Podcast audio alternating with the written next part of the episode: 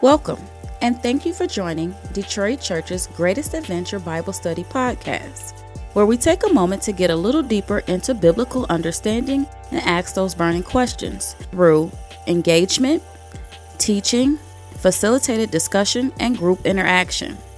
You are more than welcome to follow along with us through this journey at detroitchurch.com backslash trending and click on the Greatest Adventure Bible Study link. Amen. Good evening, everyone. Uh, it is well. Good evening, Pastor Sonny, uh, and the rest of y'all. Let me, let me let y'all get involved. Good evening, everyone. Amen. It is good to see you guys here on another Lord's Day, Wednesday night. Uh, we want to pray that folks will get here safely as we got a little slush and, and sleet and all of that kind of stuff. Uh, and usually people lose their minds at that first one you, you know, you think the earth is going to end and you, you know, you can't drive nowhere. And then you realize, oh, yeah, I've been through this before. Uh, you, you, know, and so I hope that folks will realize I've been through this before uh, while they're on the way and not use that as an excuse to uh, not come on out. But uh, we're going to pray and give Pastor Sonny, who's going to be our teacher on tonight, uh, as much time as uh, he has, not, not as much time as he wants, but as much time as he has to take us on through uh, Galatians chapter 5. And so uh, let's pray. Father God, we do bless your name. We thank you so much, oh God, for another time that you have allowed us to gather, Lord.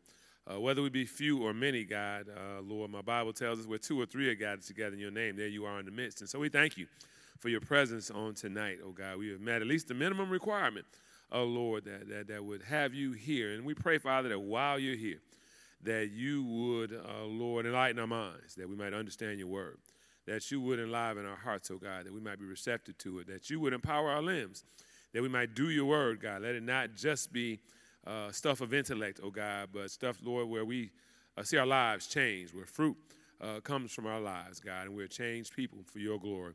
And so have your way. We pray, Father, certainly safety for those who are yet on the way here. Get them safely here, God. And should you uh, and just have your way. Uh, we invite your presence on tonight. We ask this in Jesus' name. Amen. All right, let's welcome Pastor Sonny Smith as he comes to share what the Lord has put on his heart. That was a weak clap. All right, all right. That was yeah. There you go. There you go. Amen. Amen. Thank you, sir. Appreciate it. It's a blessing to stand before you all every time we get to come together and center our focus and attention around God's word. Um, I want to just thank you all for being here. Uh, we get to these you know, fall and winter cold evenings, you you have to make a decision. and I'm grateful for, for you all. Asked Pastor Flynn pray, whether it's uh, few or many. Um, and pray for me. This this has been a difficult day, just um, walking with some of God's people with some pretty urgent things that are going on in their lives. We have one of our dear sisters, our leaders. We got a message about 30 minutes ago. Uh, matter of fact, her husband is texting me now. Uh, rush to the hospital. So uh, please keep our sister Tanisha Owen um, in your prayers. Please, she heads up our First Impressions ministry. And um, yeah, I'm just leaning on the power of the Holy Spirit and going to declare uh, what the God's word says and trust the Holy Spirit to do what He can do even in our weakness. Amen. Um, I do uh, like. I, I would like to see our engagement tonight, our time tonight, be as interactive as possible. So I have some slides, and by some I mean a lot. so pray for Josh as well to, to keep up with me.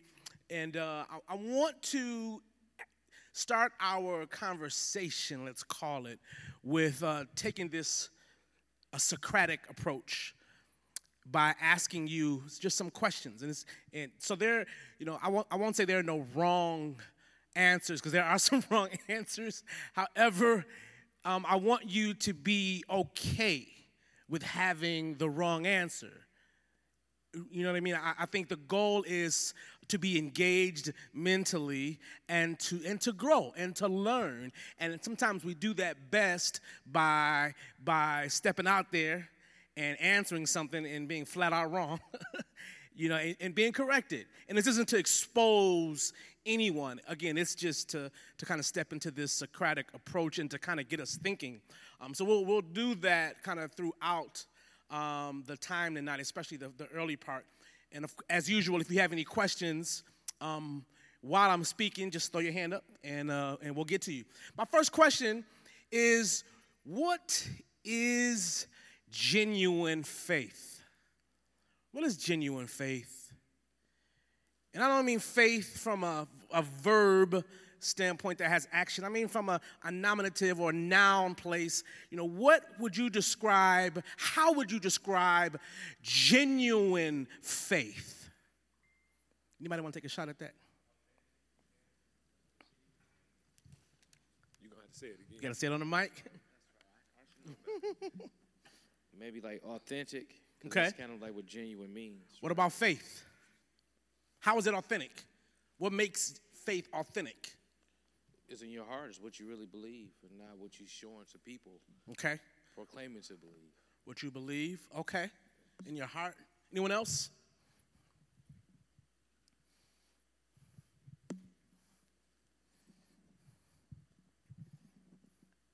I think it is um, like when I think of my faith, it's like I put my faith in someone, like trust. Like I lean and depend on that trust through my actions that show that that that's real. You know, it's not just like an idea. It's it's got some accountability with it. I would say, Okay. um, but I think of trust a lot. Amen. Amen. Anyone else want to take a shot at it? What is genuine faith? Uh, it can be in the midst of doubt, but it is it's like a trust that is not really dependent on your desired outcome. Okay. Yeah. Love it. Love it. Love it. One more over here. Sister Aaron. When I think of genuine, I think of something that is pure. Um, it's not been mixed with anything else. So I, I, I'm- immediately went to thinking about my dog. She's a purebred, okay? Um, she's not mixed with anything else. So when I think of genuine faith, I think of a conviction in Christ and, and God and who He is that's not mixed with anything else. It doesn't need the help. You know, as it was previously stated, it's not dependent upon the strength of anything else, but it is what it is by itself. Yeah, it seems to be a common thread, and, and I, I love that. Um, and and I, I really do not think any of these answers are wrong necessarily. They are kind of like working definitions. Uh, thank God for Paul. so, what we're going to do is we're going to see how Paul would define genuine faith as we climb through uh, the text here. So, um, we are starting the third section of this letter, the letter to Galatians. It's the third section in this passage that we're in today, Galatians 5, verses 1 through 15, kind of starts that section. Um, if you recall, in the very first section of the letter, in chapters 1 and 2, Paul is defending his apostleship, the first section. In the second section, Paul's message is basically justification by faith. Justification by faith. And then now, in the third section, Paul is going to wind down the letter. He's coming to a close, and he's doing so by applying the doctrine that he's been establishing. He's going to apply the doctrine he's been establishing and how it can be lived out in a practical way. So, for practical Christian living. Again, the doctrine he's been, been establishing is what? Justification by faith, right? So he's been like he's been going in on that. It's been some heavy stuff, and it's been good stuff. Now he's going to kind of, I won't say lighten up or soften the tone, maybe a little bit, but but it's specifically to help us know how do we live this thing out. It's one thing to know it up here. It's another thing to carry it out and, and where it has meaning and substance in our everyday lives. Amen? Isn't that what this walk is about? So there's a, there's a theological term, a term that scholars and theologians use when it comes to what we believe and what we do, or what we bear, what we believe, what we know, and what we bear, what we do. And what we know has to do with our orthodoxy, our belief system. I, I, I did not put this on the screens, um, but I think it's good to just to kind of reiterate here. What we know is our orthodoxy, but what we do, what we practice, is our orthopraxy right? So this is really, really important. And I love how Paul um, divides the letter out. So it's not all just information and knowledge, it's not all just doctrine. The word of God is, is, is, is inspired. Amen. And it's beneficial to us, not just for our knowledge, uh, but, but to rebuke us and to correct us and to help us live our lives on an everyday basis to the glory of God. So he wants the Galatians uh, and us and us to understand that right doctrine, right doctrine should result in right living. Right doctrine is not there to help us look smart or just to be on the right team. It's to help us to walk a certain way, to live a certain way. In other words, another doctrinal term here, sanctification should result from justification. Sanctification should result from justification. Now, we're going to need to break these words down a little bit, specifically sanctification, because they are, they can be used uh, in the scriptures. We do see them used on, on, on two, on, in two ways. I like to call it two sides of the same coin. So, one aspect of sanctification is simply what God has already done through Jesus. The other side of sanctification is because of what God has done, how we live, what we do. Right? The first aspect of sanctification sets the stage it sets the tone. It means that God alone is holy. But the second side of that coin, the other side of that coin is because He's holy, He calls us to be holy because He calls us into fellowship to be like Him. So, so when we use, when I'm using the term sanctification for the context of this chapter or this passage where Paul is writing, I'm talking about the second side of sanctification, the practical side of sanctification, just to be clear. So if I had to give this big, the big idea of this third section, verses 1 through 15 in chapter 5, a, a big idea, if I had to give it a big idea, it would be this. The life of genuine faith is more than belief in divine truth. It is also the bearing of divine fruit. More than belief in divine truth, it is also the bearing of divine fruit. We need both, amen? I don't know how you're wired. Like, do you get excited about one over the other? If you do, maybe that's something to look at in your own heart and, and even ask why.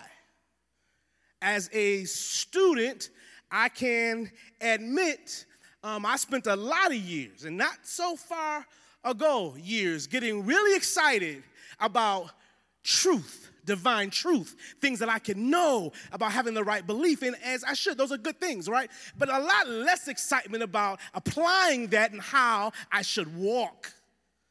It was important to me, but it, it just didn't get me as excited as divine truth. So, a little example here of what it means to be genuine in our faith, or faith that, that is authentic, as, as Tez put it. And I love that, Tez. Imagine if I had up here a supercharged V8 Cadillac. Now, I used to have one. I bought one from a friend of mine a few years back, and uh, um, it got totaled by one of my sons, not the one sitting here. and that was a powerful car. If you know anything about those cars or the supercharged V8 engines, it was a it was a powerful boy. Now imagine if I had one sitting up here. I'm talking about 700 horsepower, fresh paint, just looking beautiful. You turn that boy on, the engine, engine doesn't just start, it growls. Like it wants you to know that it's coming. Think of beauty. But if it had no transmission, if there was no mechanism in it to shift it into gear, to help it move, then the growling would just be false advertisement. it would not be a genuine representation. It would be a, a fugazi, if you will. If you're a fan of mafia movies, you may be familiar with that term a, fug, a fugazi or, or a fake.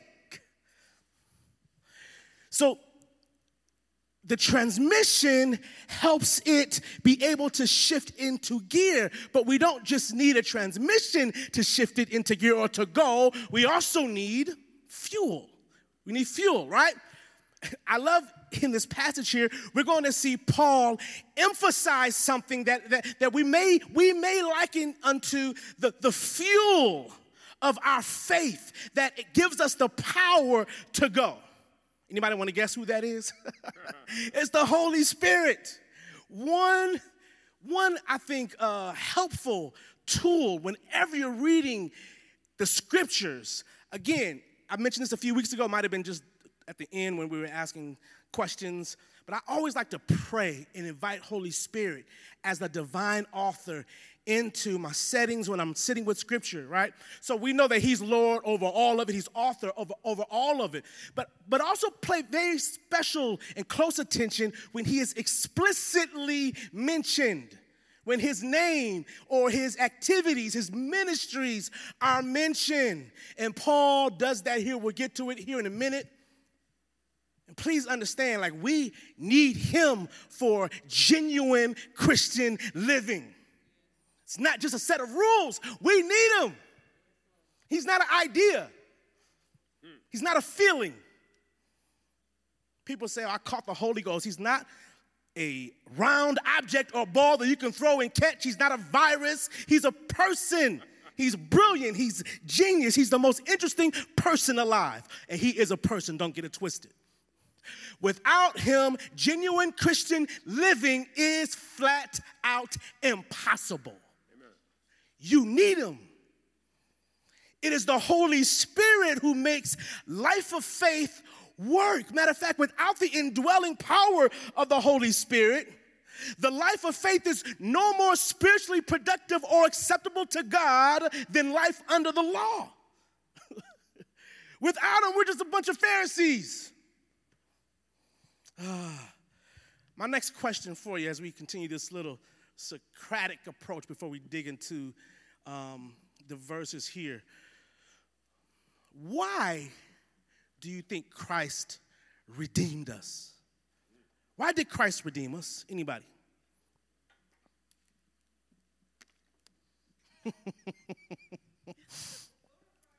to glorify Him. Okay. Don't be shy. I, was, I said for love. For love? Mm, okay. Redeemed for love. I love it. Nice, simple, to the point. Okay. I want to take us back a couple chapters to Galatians chapter 3. And again, in honor of Holy Spirit, um, let's see what Paul, how Paul specifically puts this together. In verse 3 through 14, he writes, Christ redeemed us from the curse of the law by becoming a curse for us. By, speaks to how he did it, by becoming a curse for us.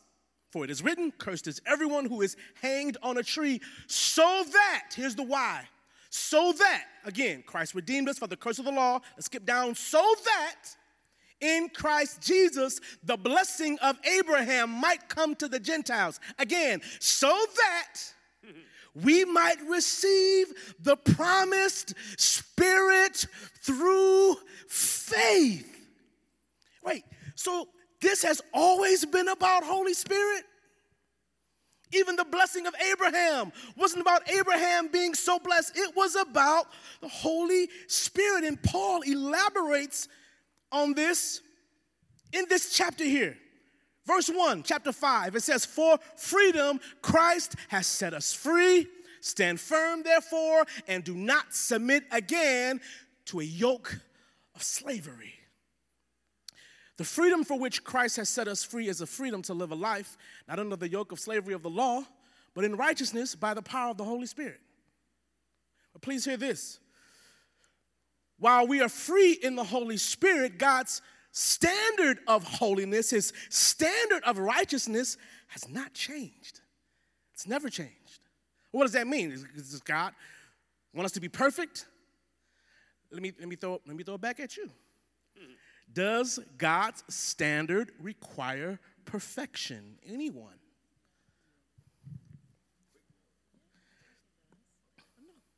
We got a, we got a divided household here. No, I think, I think it does, but I just think our, it's found in Christ, and we are in Him. Ding, ding, ding, ding, ding, ding, ding, ding, ding, ding, ding. That's it. That's it. We won't turn there, but Jesus makes this clear in the Sermon on the Mount. It requires not just outward performance of inner perfection. I'm sorry, not just our performance, but, but inner perfection, which is not achieved by us trying to keep the law.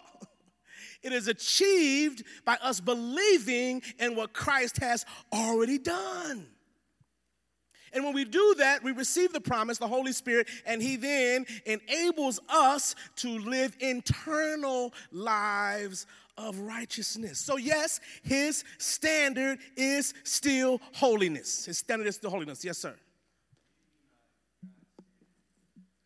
What He requires. So, for the uh, podcast sake, Eli asked the question, What did I mean by God's standard? Um, simply what He requires, because we see throughout the scriptures there is a problem. Right? God has a plan. It doesn't start with the problem, it starts with, with God's perfect plan. Right? But then sin enters in. And with the fall, we see this problem kind of come into play. So then, uh, what we see throughout the narrative of the scriptures in salvific history is God working towards the completion of his ultimate plan, which is fulfilled in Christ and in Christ alone.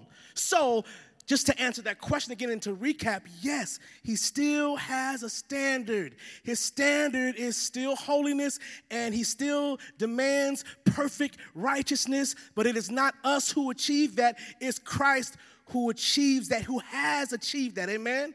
Everybody clear on that? There's no other way, matter of fact, outside of Christ to achieve that. There's no other way.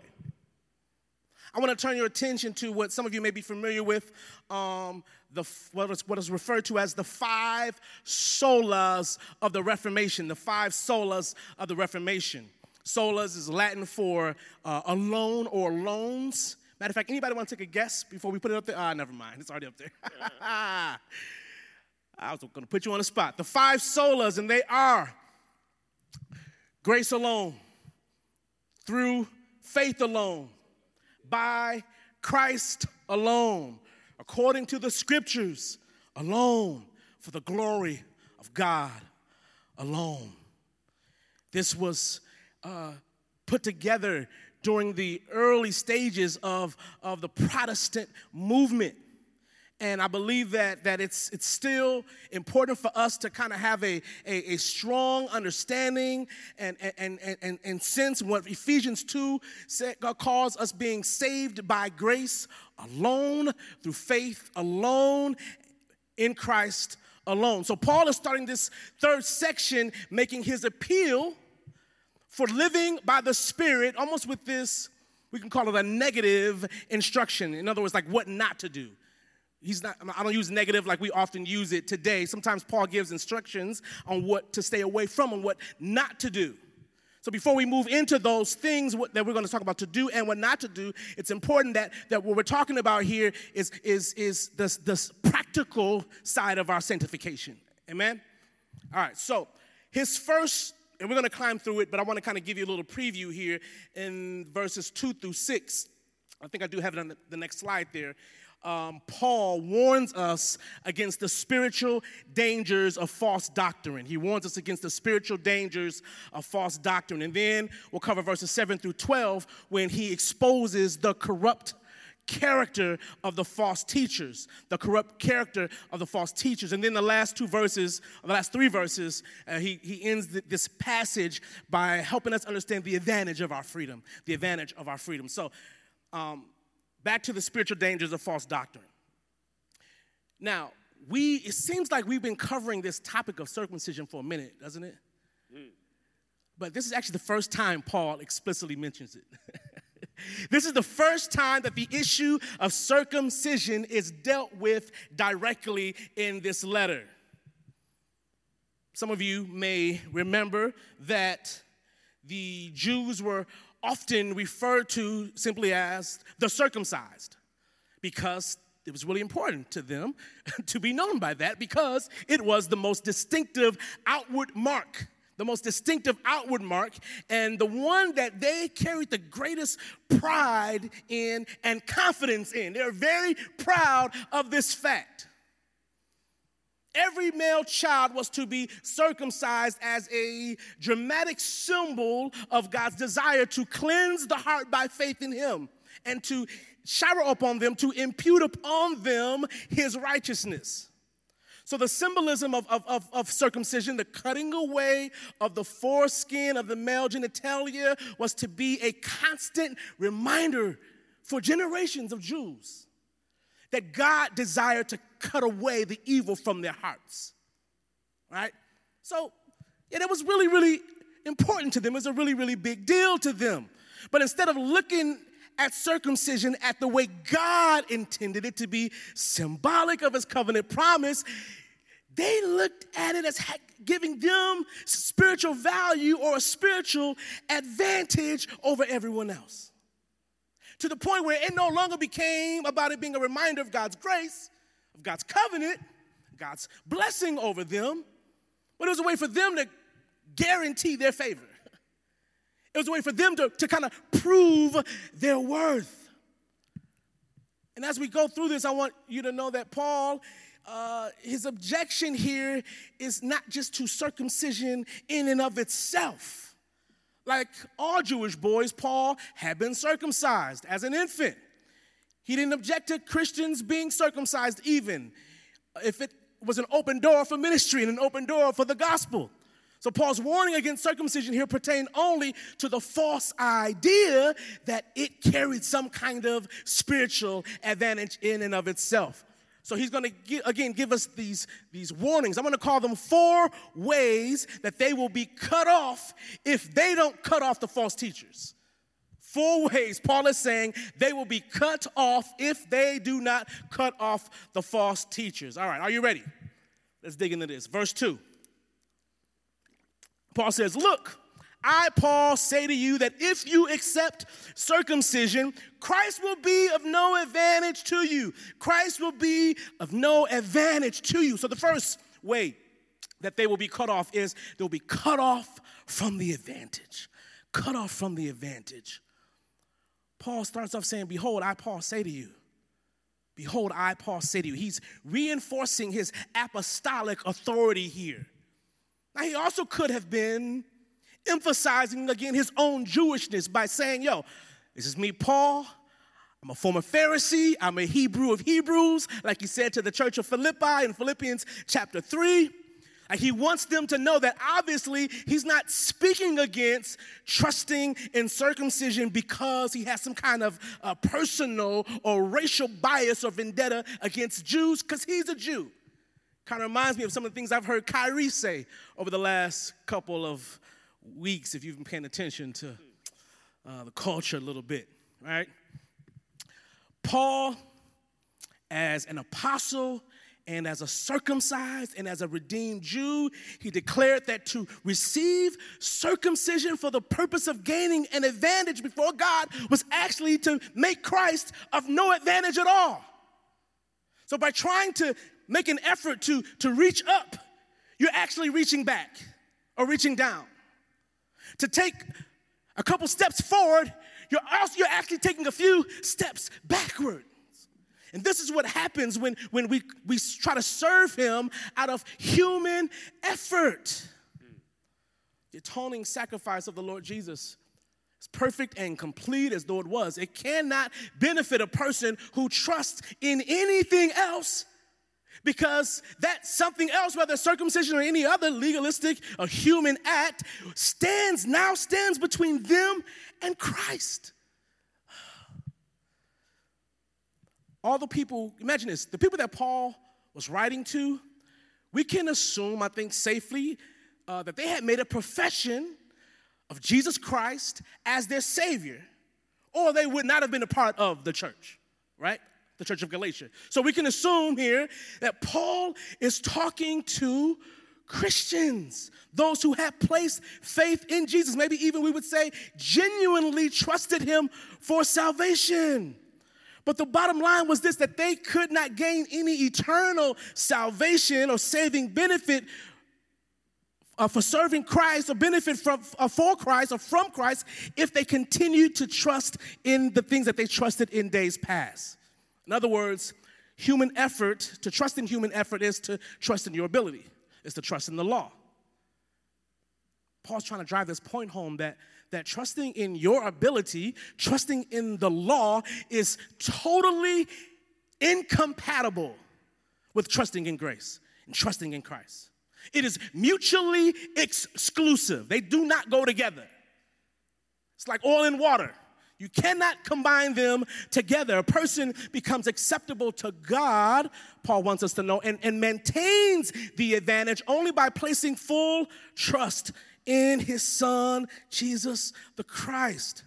And get this, after they are saved after they are saved, when they're persevering and living a life in practical sanctification and practical holiness, that is only truly continued in a genuine and authentic way by continuing to place faith or trust in Christ and Christ alone. What are you saying, Sonny? I'm saying that that we not only need to trust Him when we come, trust Him and only Him when we come to Him but we have to keep coming to Him and keep trusting to Him as we continue this walk.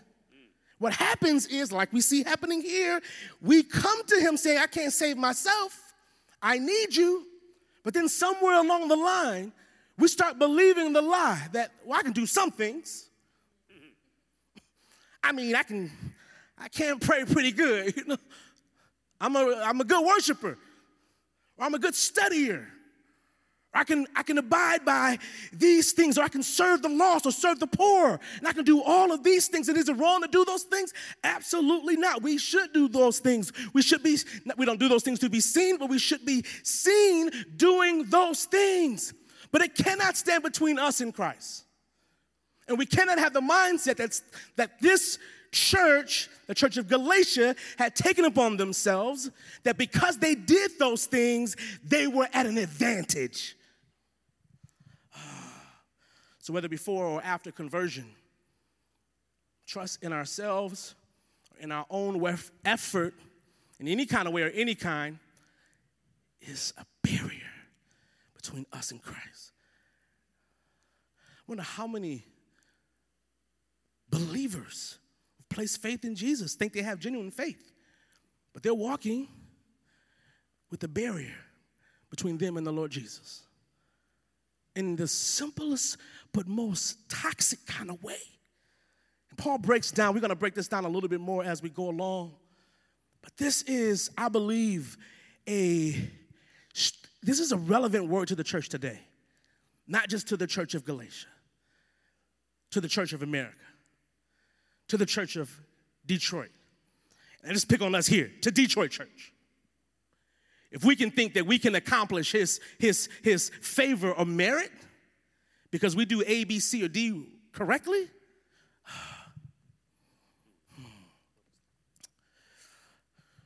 the believing Gentiles gained Christ's righteousness, his perfect righteousness,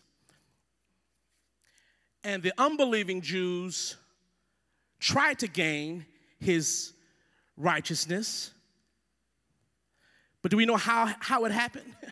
so the, the, the unbelieving Jews were not seeking for righteousness, but they just simply believed in who Jesus was and received it. The Jews were trying to attain this righteousness. And in seeking to do it, they tried to put it in their own hands. They tried to bear it upon their own shoulders, and their efforts were worthless. Their self righteous was worthless. Anybody have any idea how worthless it was?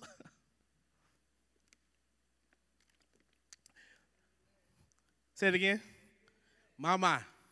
I was trying to see how real y'all was trying to get tonight, man. Hey, I know it's being recorded, but we can get can we get real? She said as filthy rags, in case anyone didn't hear. Anybody know where that term comes from? Filthy rags is the term that the prophet Isaiah uses in Isaiah 64, verse 6, when he exposes Israel for their hypocrisy. When God had already laid out for them exactly how things were to be done, He had given them the blueprint, and they often got away from that design, that blueprint. And in trying to get back to it, they would add different things. So Isaiah calls them out for their hypocrisy. And the word he uses is is strong and maybe even disgusting in our culture today because we just don't talk about these things. The word filthy in the Hebrew there is a translation of the word idah. Idah. It means the bodily fluids that come from a woman's menstrual cycle.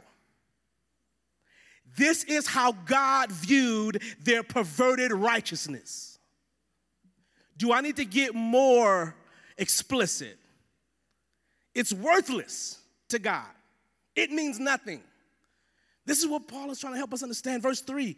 Let's move on. Paul says, I testify again to every man who accepts circumcision that he is obligated to keep the whole law. He's obligated to keep the whole law. So, again, part number two of four ways that they will be cut off if they didn't cut off the false teachers is they would be cut off from not having to keep the whole law, cut off from not having to keep the whole law. This was a consequence of, consequence of trusting in circumcision. If they believed in keeping one, Paul says they have to keep them all, all or nothing.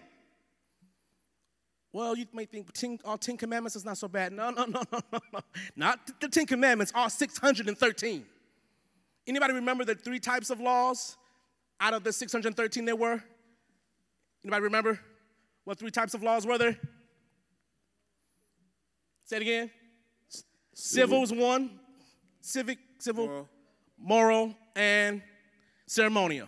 Ceremonial, moral, and civic laws. Three different categories, but totaling 613. Paul says here, I testify again. I testify again. This word testify in the Greek carries the idea of a strong protest.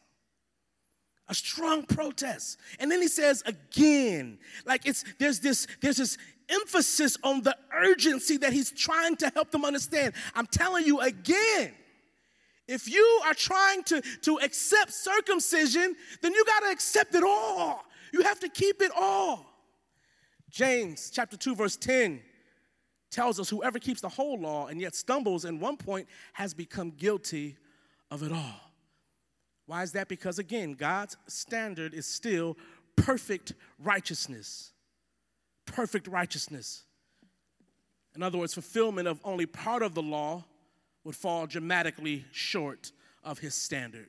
That was that was James what again? James 2:10. James 2:10. Sorry, I did not do a slide for that one, I don't think. Uh, let's keep on reading verse 4. You are severed from Christ, you who would be justified by the law. You have fallen away from grace. The third cutoff that Paul mentions here is to be cut off from grace, to be cut off from grace. He uses the word severed from Christ and the term fallen from grace. You may have heard this term used in the culture. We, we just use this word grace, y'all, all kind of ways in our culture today, right? So I want to kind of just quickly just kind of break down what Paul is saying here. But first, when he uses this word severed, when it's followed by the preposition that it's followed by here in the Greek, it means to be loosed from. It means to be separated from or disconnected from. Then he uses the word fallen. This word fallen is the Greek word ekpipto, E K P I P T O, ekpipto. And it means to also like to lose or to lose one's grasp of something. So, so there's one cutting away, then there's one loosing. And simply stated, what he's saying is you can't live by both law and grace. If you're gonna, uh, uh, you, if you lose, if you're gonna try to hold on to one, you're gonna lose the other to even attempt to be justified by the law is to abandon the way of grace. Now, when he says fallen by grace, Paul is not dealing with eternal security here. He's not dealing with eternal security here. He's really not even dealing with like some kind of moral sin or moral failure that we often have used that phrase fallen from grace to kind of describe. But what he is doing, he's contrasting the different effects and ways of grace and law, of works and faith as a means of salvation, as a means of salvation. He's not teaching that a person who has been declared justified can lose their salvation by being circumcised or legalistic in you know any kind of way. He's also not doing that. His primary point in this passage here, as it is throughout this whole letter, is that you cannot mix law and grace. And as a means of salvation, they again are completely incompatible and mutually exclusive. Our, leg- our legalism, y'all, it offends God offends God, does not please Him. It doesn't bring us closer to Him, it drives us further away. I don't have a slide for these terms either, but some of you may be familiar with two terms that I believe are, are part of the human response in our depravity. We either gonna go to what the scriptures call licentiousness or asceticism. licentiousness is when I just do whatever I want to do and I don't really care about any of the repercussions or consequences. But asceticism thinks that, well, I can accomplish what I need to accomplish spiritually by attaining my own righteousness. It's being self-righteous. It is, it is not really looking at my the, the, the, the splinter of the telephone pole in my eye, and I'm looking at the splinter in my brother's eye. And this, these, we tend to go one of these two ways. Both of them are offensive to God. And when, it, when the term fallen from grace is applied to the believer, it has to do with the person who, who genuinely trusts in Christ for their salvation, but then somewhere along the line they outwardly revert to this, this pattern of legalism, this life of legalism, living under you know, external rituals or ceremonies or traditions. They trust in their own strength instead of living by the Spirit and obedience to Christ. Verse 5, Paul says, For through the Spirit, there he is, for through the Spirit, by faith, we ourselves eagerly await for the hope of righteousness. Ah, how do we do this? Through the Spirit, by faith. Verse 6 For in Christ Jesus, neither circumcision nor uncircumcision counts for anything but only faith working through love. The fourth cutoff is being cut off from Christ's righteousness, is what Paul says. We're cut off from Christ's righteousness. Man. This is something that the Spirit helps the believer to yearn for in hope, to forsake the true life of blessing that God desires for His children is to trust again in our efforts, is to trust in legalisms, to trust in our ability. The Judaizers didn't have the spirit, they didn't have the hope of righteousness that those, the genuine believers, had. Their hope of righteousness was based upon adding works of the law, imperfect works of the law, worthless works of the law in their vain attempt to, to complete the work of Christ like, like it wasn't complete, like it wasn't finished. That was their hope of righteousness. Their hope was in what they could attain in their own hands, maybe even their own minds, what they can imagine up, what they can draw up and, or think up. Do we, do we fall prey to this? When we talk about the Spirit helping us have this hope of righteousness, do we place ourselves in between Christ and that, that hope of righteousness by trying to do things by the flesh, by trying to do things by the natural. Paul says that we, that is the true believers, uh, through the Spirit, by faith, we're waiting for this hope of righteousness, and it is based upon God's grace. It's based upon God's grace. Believers, we already attained the imputed righteousness of justification. Yet, the incomplete righteousness of total sanctification and complete glorification is ahead of us. That's still coming. Romans 8, Paul writes this in verse, uh, verse chapter 8 verse 18 he says for i consider that the sufferings of this present time are not worth comparing with the glory that is to be revealed to us skip down to verse 21 he says the creation itself will be set free from its bondage to corruption and obtain the freedom of the glory of the children of god so again, the Holy Spirit is the one who, who helps us. It's through him that we have this hope. Now, Paul here mentions four characteristics of the spirit filled life. And I want to just quickly hit these. I think oftentimes these words have been, uh, that phrase specifically, filled by the Spirit or Spirit filled, has been um, co opted, maybe even weaponized and, and, and misinterpreted. And I, and I don't want to do, this is not a full exhaustive teaching on what it means to be filled with the spirit but just what we see in this passage here um, what we what we can take away from it is uh, number one uh, to be filled with the spirit means to means to have a life that is lived through the spirit and not through the flesh a life that is lived through the spirit and not through the flesh number two it means a life that is lived by faith like there's no other way to live our lives and and be pleasing to him and not grieving to the holy spirit there's no other way. To have a life lived by works is offensive, is grieving. But a life of faith is the way He's called us to live if we're going to be filled with the Spirit. Also, the Spirit of God indwells us to help helps us live a life of hope. We hope for righteousness. This hope for righteousness is not an anxious, restless, uh, impatient waiting that comes. Actually, those things come from bondage to the law. We're free from the law. So there's this earnest waiting and this expectation of hope that the Spirit of God does in us. And then the last one is the Spirit filled life is a life of love. Life of love. Y'all know we're without love, we're nothing. Without love, we are nothing. What is the the um, uh, Paul writes in First Corinthians 13? I could, man, I could prophesy. I can I can interpret mysteries. I can have all knowledge. I can have all kinds of power. But if I don't have love, what am I? Nothing. I'm nothing. In that chapter, chapter 13, uh, it's, it's, it's, it's sandwiched by 1 Corinthians chapter 12 and 1 Corinthians chapter 14. If you're a person that, as I am as well, that is uh, excited and open to the giftings of the Spirit and how the Spirit equips us and moves in us, I am as well. Those are things I believe should be celebrated, right? But there's no chapter 12 of First Corinthians when Paul lists the gifts of the Spirit, I'm sorry, the, uh, the, the ministries of the Spirit.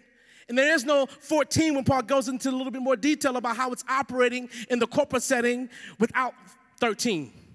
And first, chapter 13 of 1 Corinthians helps us understand the Spirit's work in helping us love.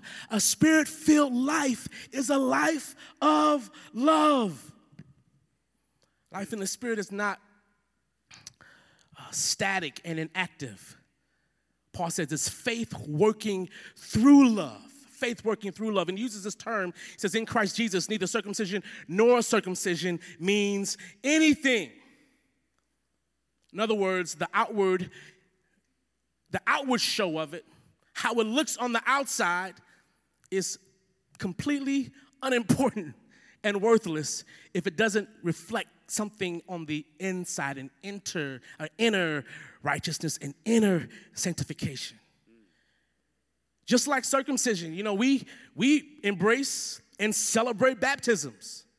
But unless there's been an inner work of salvation, an inner work of righteousness, you can go down a dry devil and come up a wet devil. Yeah. Still a devil, still in need of salvation.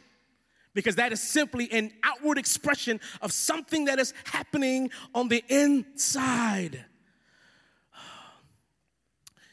Amen. We don't work for righteousness, but we work out of righteousness through the motivating power of the Holy Spirit's love. We don't work for righteousness, But we do work out of righteousness. And man, we don't work, we don't do righteous things to get God's attention, but because He's already made us righteous. Now we can do these things. We can live in a way that brings His name honor and glory. Hmm. I want to move to the second section here. We're going to cover verses 7 through 7 through 12. And Paul helps us now identify the corrupt character of the false teachers, the corrupt character the false teachers. He says in verse 7, well, before I, before I read it, I want to kind of break it down. And here's another list for you to help you remember. So he gives us six characteristics of these false teachers, six characteristics of these false teachers. And I would even say that these false teachers um, are not alone, that these can apply uh, to all teachers of ungodliness, to all false teachers. And the first one is they hinder the truth. They hinder the truth. Let's read verse 7. He says, You were running well. You were running well. Who hindered you from obeying the truth? Who hindered you? The word here, hinder, uh, we referenced barrier earlier, was kind of the same meaning. It means to, to break up a road but it's a little more intense than just like a, a barrier in a road where you can't get by. It, it, in, in the Greek, it, it, it almost connotes this, this breaking up of the, the road, the asphalt, so that it is completely impassable. It is something that, that is, some destruction has taken place where you cannot get around it. It is the opposite of a clear way. What Paul is saying is, I spent time with you, Galatians, and you were doing well until someone came and broke up the road that you were on and now you can't go past. Paul often uses this metaphor of a, of, of a race throughout his writings and his letters. Paul is saying, when I was with you, you were good. like, what happened? Like, you didn't have any issue living the Christian life, the genuine life by faith. You were running well. Can this be said of any of us? Did we start off like just completely trusting in Him? No delusion. Not trusting in my own effort, even when I mess up, it's all Him, all grace, all day, all the time, completely Him. If you can't say that today, then what happened? You were running, running well. What has hindered you?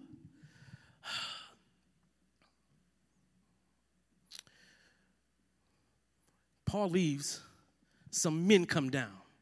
Some Judaizers begin leading them away from the way of grace, from the way that the Spirit had, had put before them, the way of faith. They've diverted from grace and faith. Now they're back on the road of works and the law. The GPS system was off. I, um, I'm a big fan of Waze. I love Waze. If you don't know Waze is, Waze is an app on, I think that, do they have Waze for Androids too? They do? Okay. I, don't, I don't know. You know, the Androids may, I don't know. But anyway, uh, me and my son have this thing. He's, a, he's not a fan of Waze. but what I like about Waze is, I don't know if Maps does this, or I think it may, it may do it, it's a little slow. Waze is a, a user generated kind of uh, app, right? So you can like say when, when, when there's a police officer, you know, mile ahead, or if there's a road that is closed, or if there's construction that has all of a sudden happened, and and the, the makers of the developers of the app haven't had a chance to get it in there yet, a user can do it, and there's like immediate.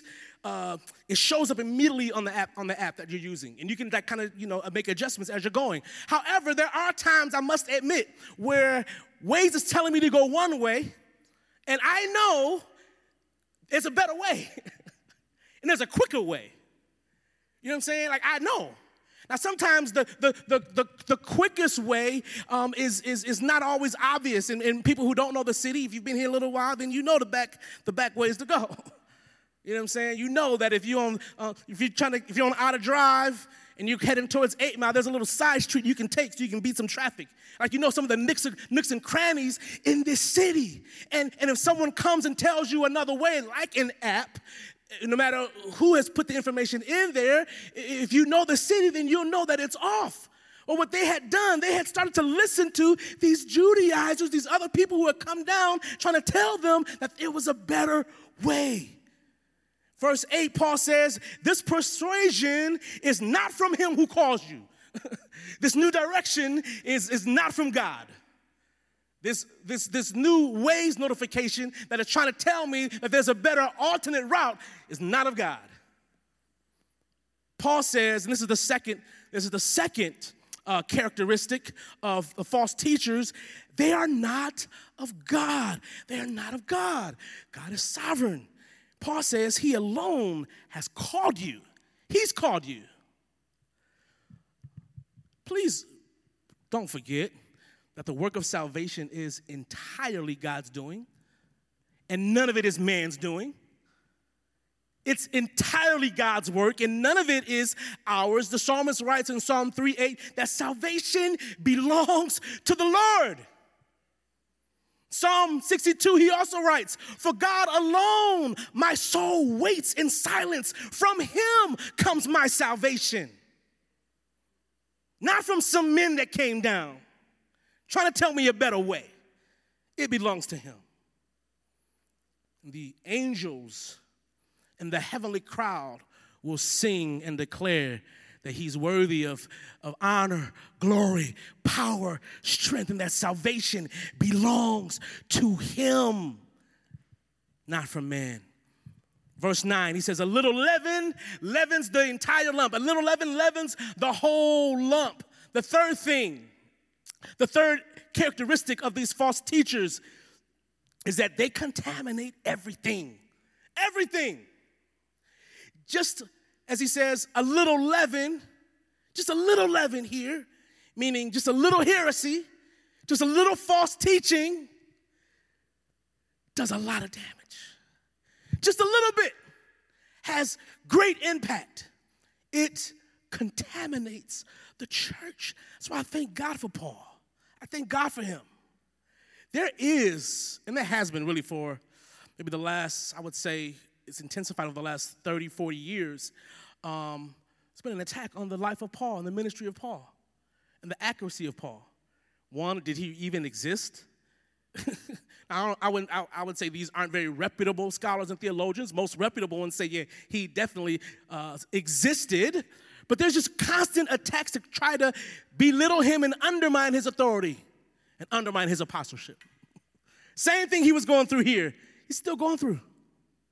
There's a, a, a, a acronym that is thrown around along among scholarly works called the NPP. NPP stands for a new perspective on Paul. And I won't go through all of that right now, but there are all kinds of ideas and theories, again, that undermine his apostleship, undermining who he was, and undermining his authority. But thank God for him persevering here, and his heart is for God, the glory of God, and the health of the church. And he wants them to know, and he wants us to know that just a little leaven, a little heresy, a little false teaching destroys everything. In the scriptures, leaven can represent something good or something bad. But often it represents sin, like directly. Jesus warns us in Matthew 16 and in Mark chapter 8, he says, Beware, strong language. Beware, watch out for the leaven of the Pharisees, the leaven of the Sadducees, and the leaven of the Herodians. Watch out, beware. All three different leavens. Because a little leaven leavens the whole lump. A, just a little bit contaminates everything. What is the leaven of the Pharisees, you may ask? The leaven of the Pharisees was, was, a, a was a, a hypocritical mindset. It was an outward attempt to keep the law, not the spirit of the law, the letter of the law, but it was hypocritical because Jesus called them actors. Jesus condemned them. He said, You're, you're, you're good theater majors. You're good at licking the part, but there's no substance to you. He neglected them, not just for what they did, but he says, get this, for neglecting the more important letters of the law. What are they? Justice, mercy, and faithfulness. He says, Beware the leaven of the Pharisees. He also said, Beware the leaven of the Sadducees. What was their leaven? That that, that, that contaminates the whole batch? Unbelief. Unbelief. In Jesus' time, the Sanhedrin controlled probably the two most important institution of the Jewish society, the Jerusalem temple and the Sanhedrin. And the Sanhedrin was a governing body uh, for both religious and legal issues. So they kind of, you know, had their eye on the law as well and helped to make sure that everyone else uh, abided by it. Right? They were like the morale police. The often the leader of the Sanhedrin was a high priest that was given almost this like king-like authority, and he was almost always a Sadducee. So they believed in free will that was unrestrained, meaning that God had no role, no sovereignty at all. It was all about humans. They believed that humans were masters of their own destiny. And get this, they entirely rejected anything that was supernatural, anything that they could not see. They didn't believe in angels. They didn't believe in demons. They didn't believe in heaven. They didn't believe in hell. They didn't believe in the resurrection. The way they thought about the afterlife was the soul dies when the body dies. The end, period. Jesus says, Beware of the leaven of the Sadducees. Then the last one, beware of the leaven of the Herodians. The leaven of the Herodians represented a political allegiance. Mm. Political supporters of Herod. They trusted in the political process. Oh my God, I could preach on this one right here in 2022 during these midterm elections. Ah, it breaks my heart to turn on CNN and to see what looks on the outside to be brothers and sisters in the faith singing worship songs, using our, the name of our Lord and Savior, waving the flag. Know, the, the way of the kingdom is not the waving of our rights, it's the waving of our rights. It's the way of Christ. He says, Beware of the leaven of the Herodians. Know, just a single cell of cancer can metastasize until it spreads throughout the entire body. In the same way, a false doctrine can, can multiply and duplicate itself and spread throughout a body of believers. Just like one spark can create an entire forest fire. Thank God for the Apostle Paul. And listen, we don't, we don't get it right. We don't get every doctrinal item right, and we don't have this, you know, haughtiness or superior mentality that we do.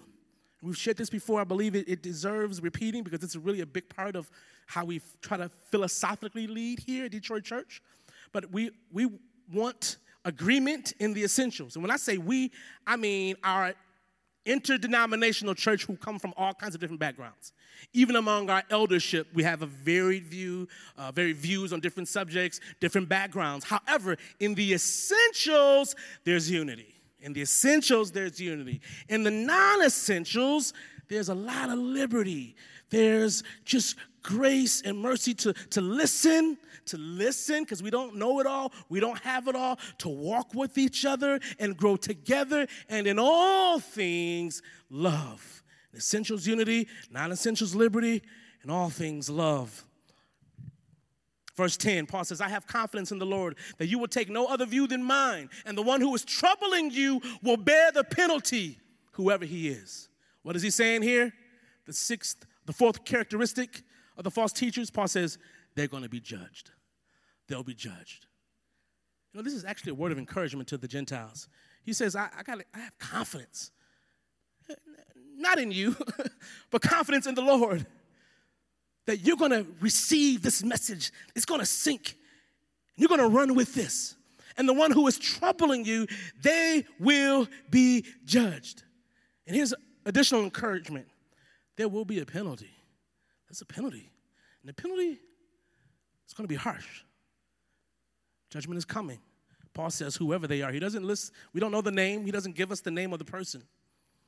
Hmm, But he encourages them in the same way that he encourages the church of Philippi in Philippians chapter 1, verse 6, when he says, I'm confident of this very thing, that he who has started the good work in you will perfect it, will complete it until the day of Jesus Christ. He's not an, an, an uh, uh, he's not a lazy worker. He doesn't start something and then procrastinate like I get to it, you know, whenever I can. Oh, no, no, no. If he started the work of grace in your life, please believe he's going to complete it. He's going to complete it.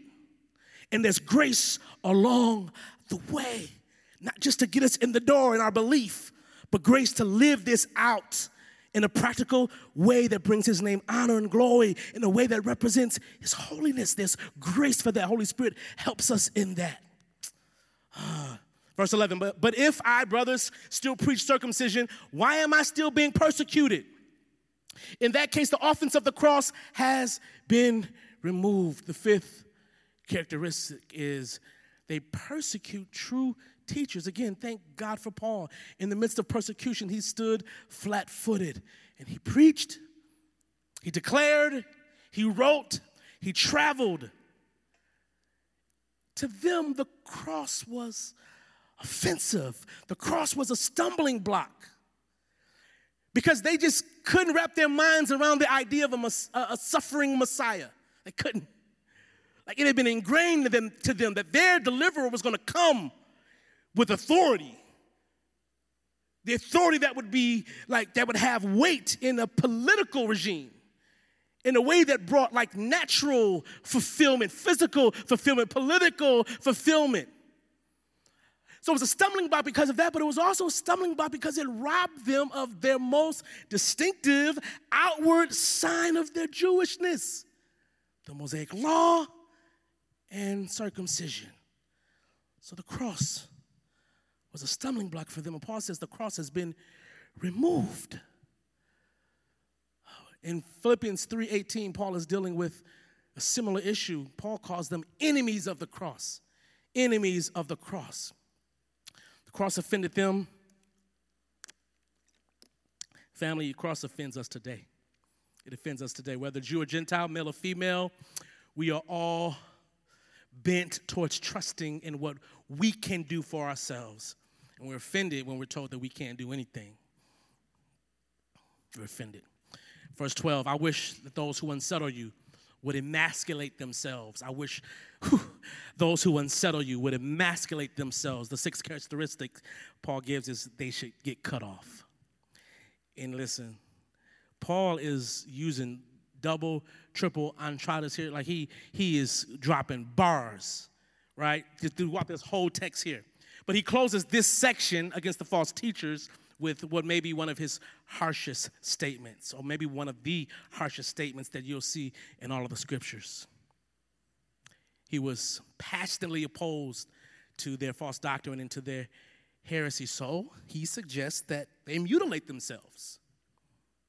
The word he uses here uh, in the Greek, it's apokopto, apokopto, That's A P O K O P T O if you're taking notes. A P O K O P T O. It means to cut off, specifically, a member of the body. The word was used often for castration, and that is clearly Paul's meaning here. It's likely that he's even referring to a cult of what was called the cult of Cybele, or Cybele, C Y B E L E. And this was a, a popular pagan goddess in Asia Minor during Paul's day, where the devout worshipers would come and they would offer their best worship by castrating themselves. And all of their priests, after they bought their best worship and castrated themselves, all of their priests were obviously eunuchs. So Paul is saying, listen, if you believe like the pagans, that human achievement can earn you favor, then why not go the whole way and castrate yourself? Why stop at the foreskin? Get really saved and cut the whole thing off. you gotta love Paul, man. The last section. And then we're going to open up for a little, little bit of uh, questions. I'm going to kind of go through this kind of quickly here. This last section, Paul helps us understand what we are called to called to freedom. Called to freedom. But what are we free to do? What are we free to do? Let's read verses 13 through 15. For you were called to freedom, brothers. Only do not use your freedom as an opportunity for the flesh, but through love serve one another. For the whole law is fulfilled in one word you shall love your neighbor as yourself. But if you bite and devour one another, watch out that you are not consumed by one another. I'm going to break this, these three verses into two sections that Paul says that we are called to freedom. We're free, number one, to oppose the flesh. You're free to oppose the flesh. Please let that sink in. You can tell your flesh no. You do not have to give in to everything your flesh wants to do. Do you know that your flesh hates God? And Paul uses the word flesh here. He's not talking about like our physical body. He's talking about the part of us, the, the, the will that, that is motivated by self apart from God, that wants to do what it wants to do. It's the thing I believe that got Lucifer kicked out of heaven when he says, who, who, I will exalt my name above, above the Lord Most High. This, Paul says, in our flesh dwells nothing good. Like you, you know, you can you can try to you, know, you can think you can you know I, I gotta uh, save my flesh. I can't wait for my flesh to get saved. There's no hope for your flesh. This is why we do things like fast. When Paul says to mortify the flesh, the word there mortify means to kill, but to kill by starvation. To kill by starvation. So the, one, the way you silence your flesh is not giving it what it wants. You starve it. You starve it. Paul says we're free to do this. Like your flesh doesn't have to run you. It does not have to lead you. like in a day and age, we're in a culture where everyone is, is hypersensitive about freedom and about our liberation. In the name of personal freedom and personal rights, there are various activist groups who demand freedom so that they can do as they please, they can do whatever they want to do. At the same time, we see things like addiction on a rise. Not just to drugs, not just to alcohol, but to sexual passions, to violence, to many other forms of bondage, where it's become a stronghold, and eventually it, it, the person becomes powerless they feel powerless to escape. Family, this is what happens when you persist in sin. Let me be clear. When you persist in sin, you develop less and less resistance to it. Our hearts become hardened, and we eventually forfeit any freedom over it. It's what Paul, I'm sorry, not Paul, some think Paul, but let's just say the Hebrew writer, the writer of Hebrews, Hebrews chapter 3. I don't think it's up here, Hebrews chapter 3. I love this passage. I love this passage. And I read it with such conviction. Verse 12 through 19, write it down, visit it later, revisit it later. But Paul says, I'm gonna read it real quick. Paul says, Take care, brothers. I'm sorry, I keep saying Paul. That's my bias. The Hebrew writer writes, Take care, brothers, lest there be in any of you an evil, unbelieving heart, leading you to fall away from the living God. But exhort one another every day, every day, as long as it is called today, that none of you may be hardened by the deceitfulness of sin. For we have come to share in Christ if indeed we hold our original confidence firm to the end.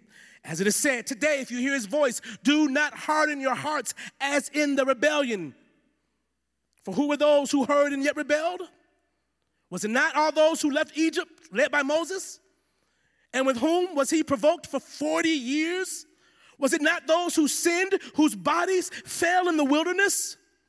And to whom did he swear that they would not enter his rest, but to those who were disobedient? So we see that they get this, they were unable to enter because of unbelief. When we, when we just dismiss our sinful habits and we allow it to persist, it can eventually lead to disbelief or unbelief. unbelief. James writes it this way in James chapter 1, verse 14 and 15. But each person is tempted when he's lured away and enticed by his own desire. Then, desire doesn't just stay desire, no. He says, desire when it has conceived, when it has conceived, gives birth to sin. And sin, when it is fully grown, brings forth death. So our sinful patterns can lead to unbelief and then it can lead to death. But Jesus says in John chapter 8, verse 36, Whom the Son sets free is free indeed. So, what are we free for? We're free to oppose the flesh. Paul is making it clear that freedom is at the very heart of the gospel and is at the very heart of godly living. It's not a side benefit of the Christian life. God has called us as believers to live for freedom. The second reason Paul gives us that we are free, he says to serve one another, to serve one another. How? He, he, I mean, he breaks it down so plainly by fulfilling the whole law. Not all 613, but the law as Jesus responds in Matthew chapter 22 when he's asked the greatest commandment.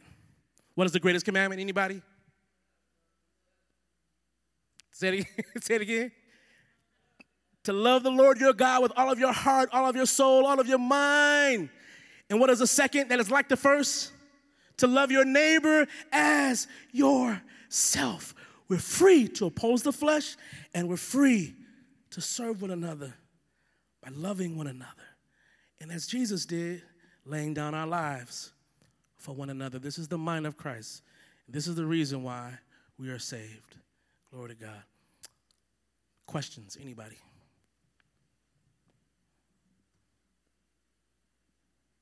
It's got to be one question.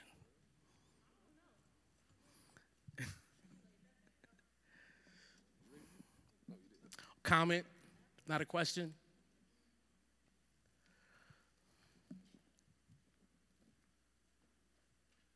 Hey, so um, we were actually a couple of uh, friends. Uh, we were talking about this, um, kind of how we were talking about um, apostasy. So, like, learning what that was and um, how, like, apostasy is um, pretty much the hardening of your heart and just, like, basically giving into sin and just denying God. And I just thought about that, just continuing on that, because, like I said, I watched that video um, that explained the um, that I sent the video in about the uh, blasphemy of the Holy Spirit, what that means, and how that just means denying Jesus, and just how that just freed me because I was one of those people like convinced that I committed the sin, but. Um, but yeah, and just the video also talked about apostasy, and so I was thinking about that too. Um, Are you concerned about you being Oh, being no. one? Okay, okay. I and that's the thing. I for the longest time I was, and my um, I have a mentor from college. She sent this video in actually this weekend, and um, she was just like, I think this is like the the best explanation, and it was because when they explained it, um, you know, after they set up the context and about the conversation that Jesus was having with the um, with the I think it was the Pharisees and everything. The problem with them was it wasn't um, the the language that they used or the word that they said, but the fact that they saw the truth very clearly and they still, you know, completely deny God, and that is the sin, which is you see God's goodness, you see His truth, and you still turn away. And then it was also just encouraging, like it's never it's never final. Like if, if you if you walk away from him and then you change, like you you're always able to come back. Um, and so I know for me that was something that ministered to me because I felt like I've I've had that thought of like oh you know you can't or you know they sold their souls to the devil or whatever whatever. Like there's there's never a point where you can never come back. It's all as long as you're alive, you can always you know there's never. So yeah, um, the the part about like the hardening of the heart and everything that just kind of all connected for me and just a just a reminder just to surrender to the holy spirit just 'cause i know for me the things that i struggle with the things that i don't um, discipline myself to say no to just the conviction for me just to do my part, what I can do basically. So, Amen. Amen, sis. Amen. Thank you for that. Praise God. Anyone else? Ellington.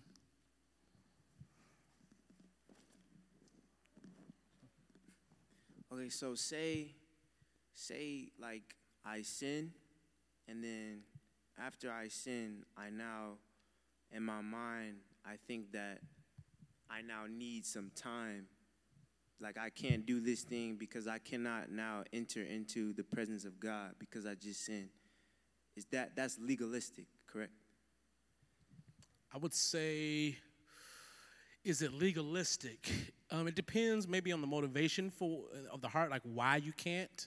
Is because you have to earn your holiness. It could be other things, you know what I'm saying, but I think it could be. Because I'm like, if you think that though, are, does that also mean that you also think that if you don't sin, then you can? Like because Yes. So then it would be Yeah, I, I would say absolutely. And because it is relying on our own ability and what we can do or what we have done or haven't done. I didn't do this, I didn't do that this week, so I'm good now, God, right? mm, Father, help us.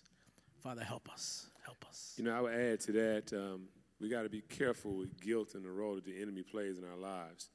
You know, uh, the only voice in your head ain't always yours. you, you, you know. So I mean, the enemy will definitely help you go down the rabbit hole. Like, yeah, you know, you're right. You ain't you ain't worthy. God ain't trying to hear you right now. You know, you don't even bother confessing that because you know that was really bad. You need to wait, you know, a week before you confess that. I mean, you know, kick that can on down the road. You know, and when you're in a state of unrepentant sin, unconfessed sin, you know, you are never out of relationship with God as a son or a daughter, but you can be out of fellowship with God, you, you, you know, and you can take yourself out of his protective graces, you, you know, in a sense where God is sovereign, he may keep some stuff from you by his sovereign will, but he may not out of his sovereign will as well. So I think along the lines of that, though, there is this um, when you're convicted, right, about something, and you can you you know you can genu- genuinely um, ask for forgiveness, but I mean. There's those times where God is still kind of unpacking it. It's not it's not false guilt or anything like that. It's just that the sober, sobering of the magnitude of maybe this particular sin or behavior. And so you're kind of in this space of, I think, um, under, understanding, like getting a clearer understanding. And you start, you, you know, like it can be something um, that's very pervasive in your life that you didn't see, you know. And so the Holy Spirit, and it's not like I feel like He's gone. It's it's not this kind of it's not condemnation because condemnation feels very different.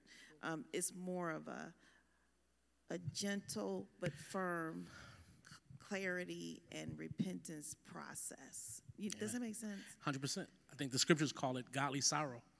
It's godly sorrow that brings forth repentance. Amen. I'm going to invite Pastor Flynn up because I know we got a couple things to do before we end here. So, unless there's any other questions, amen. Thank you guys. You're great students tonight. Amen. Let's give the Lord a big hand clap of praise for Pastor Sonny. He, he brought it. He was talking that stuff earlier, like, oh, it's going to be rough. I don't know if I'm going to make it, and all of that. Holy Spirit did what Holy Spirit does. Uh, and we want to thank him uh, for that and Pastor Sonny for his obedience. Uh, you know, if, if you ever uh, get a chance to serve in this way in ministry, uh, never count on your own strength. Because there are going to be many a days when it don't add up on paper. Uh, you, you know, I was supposed to be here tonight. I, I asked Sonny a week ago, like, uh, can you can you do this? Because I knew what the schedule was going to be like. I didn't know what his schedule was going to be like, and in the flesh, I didn't care what his schedule was going to be like. It was all about what my schedule was like. You, you, you know, and I'm just grateful that God uh, used him. I think he did a much better job than I would have done on this text anyway. Uh, so I know I got a lot from it. So thank you. Uh, just a couple of announcements. Obviously, we want to make room. Uh, if you feel like the Lord has uh, put it upon your heart to uh, sow into the ministry, uh, we will we invite you to do so. Uh, not that we're going to have a, an offering or any such thing, but we do uh, have several other means by which to give, uh, whether that's text to give. You see the number there, 313-855-5025, or Cash App, dollar sign, DC Giving. Or you can go to our website at uh, detroitchurch.com forward slash give. Uh, and as Pastor Sonny says, if you want to do it the old-fashioned way, uh, that is fine as well. We gladly give you an envelope. Uh, you know, we just ask that uh, you move as the Spirit leads you. Uh, that's no guilt trip. That's no extra pressure or any such thing. Uh, you know, I grew up, and when the way I grew up, they said, you know, if you enjoy the food, you know, give to the restaurant. you know, keep the doors open because there's nothing worse than a good soul food joint. They go out of business you know, I'll just be mad when my favorite soul food joint go out of business. I'm like, dang, I guess we should have went more than just on Sundays. Uh, you know, so it's all our fault. Amen. Uh, also, we want to make uh, just any, any, pressing announcements. We got some as the holiday season comes upon us. Uh, you know, I did not, uh, I don't have them. We got uh, 12 days of prayer coming up. That's starting on December 12th. the church will be open from 6 a.m. to 10 p.m. each night over in this space over here uh, where you can come and uh, lay before the Lord and pray. Uh, you know, uh, and, and, there's no no rules or restrictions uh, on, that. We're not going to kick you out if you want to pray for six hours or six minutes. Uh, you know, we're not going to look at you funny if you pray for three and walk out. you know, that's between you and, and your Father. also, sisters, you're the 313. 3130, I keep wanting to say 313. 3130, our sisters um, auxiliary, if you want to call it that. Uh, Sisters Ministry, Women's Ministry will be meeting this Saturday at Hunt Street. Uh, don't know the time. 9:30. 9:30. Uh, so it's, it's it, the sisters who are familiar with that. It's it's your every third Saturday uh, gathering. Kim, am I missing anything uh, with respect to that? Uh, they tell me my wife is going to be sharing uh, this this Saturday at that, so I'm excited for you all. I know the story already. So I'm excited. I'm excited for you all. It's a great, it's a powerful testimony to see what the Lord has done. Be much in prayer uh, for the saints. Uh, Pastor Sonny alluded to uh, that tonight. Pray for our sister Tunisia, who co-leads our greeters uh, ministry. Uh, that's not the name of it. Uh, right, right, right. but you meet them every week. So pray much for her as she is in the hospital right now. so pray that the Lord will move mightily there. I don't think there is anything else. So, Kim? We're not. Oh, us. Right, right. Next week is uh, next week is Thanksgiving, uh, so we will not be here uh, next Wednesday. Uh, man, it's just crept up on us so fast. We will not be here. You are free to do all the Bible study you want at your address. All right. And I encourage it. I encourage you. Get ahead of us. Amen. Uh, so we'll be back, Lord willing, the, uh, the, the Thursday, Wednesday after Thanksgiving. So it's the 6th to 30th. We'll be back on the 30th. Uh, so uh, pray, you know, have a great Thanksgiving, folks. Uh, spend spend the time with your family. Think much about how good God has been. Uh, you know, I was riding down the freeway today on my way from point A to point B, uh, listening to some worship music, and I was just overcome. You know, with the goodness of God, uh, in spite of circumstances. You, you, you, know, like man, guys, I still got these. I mean, it's waiting for me as soon as I park, but it's right there. But you know, God, you're still good.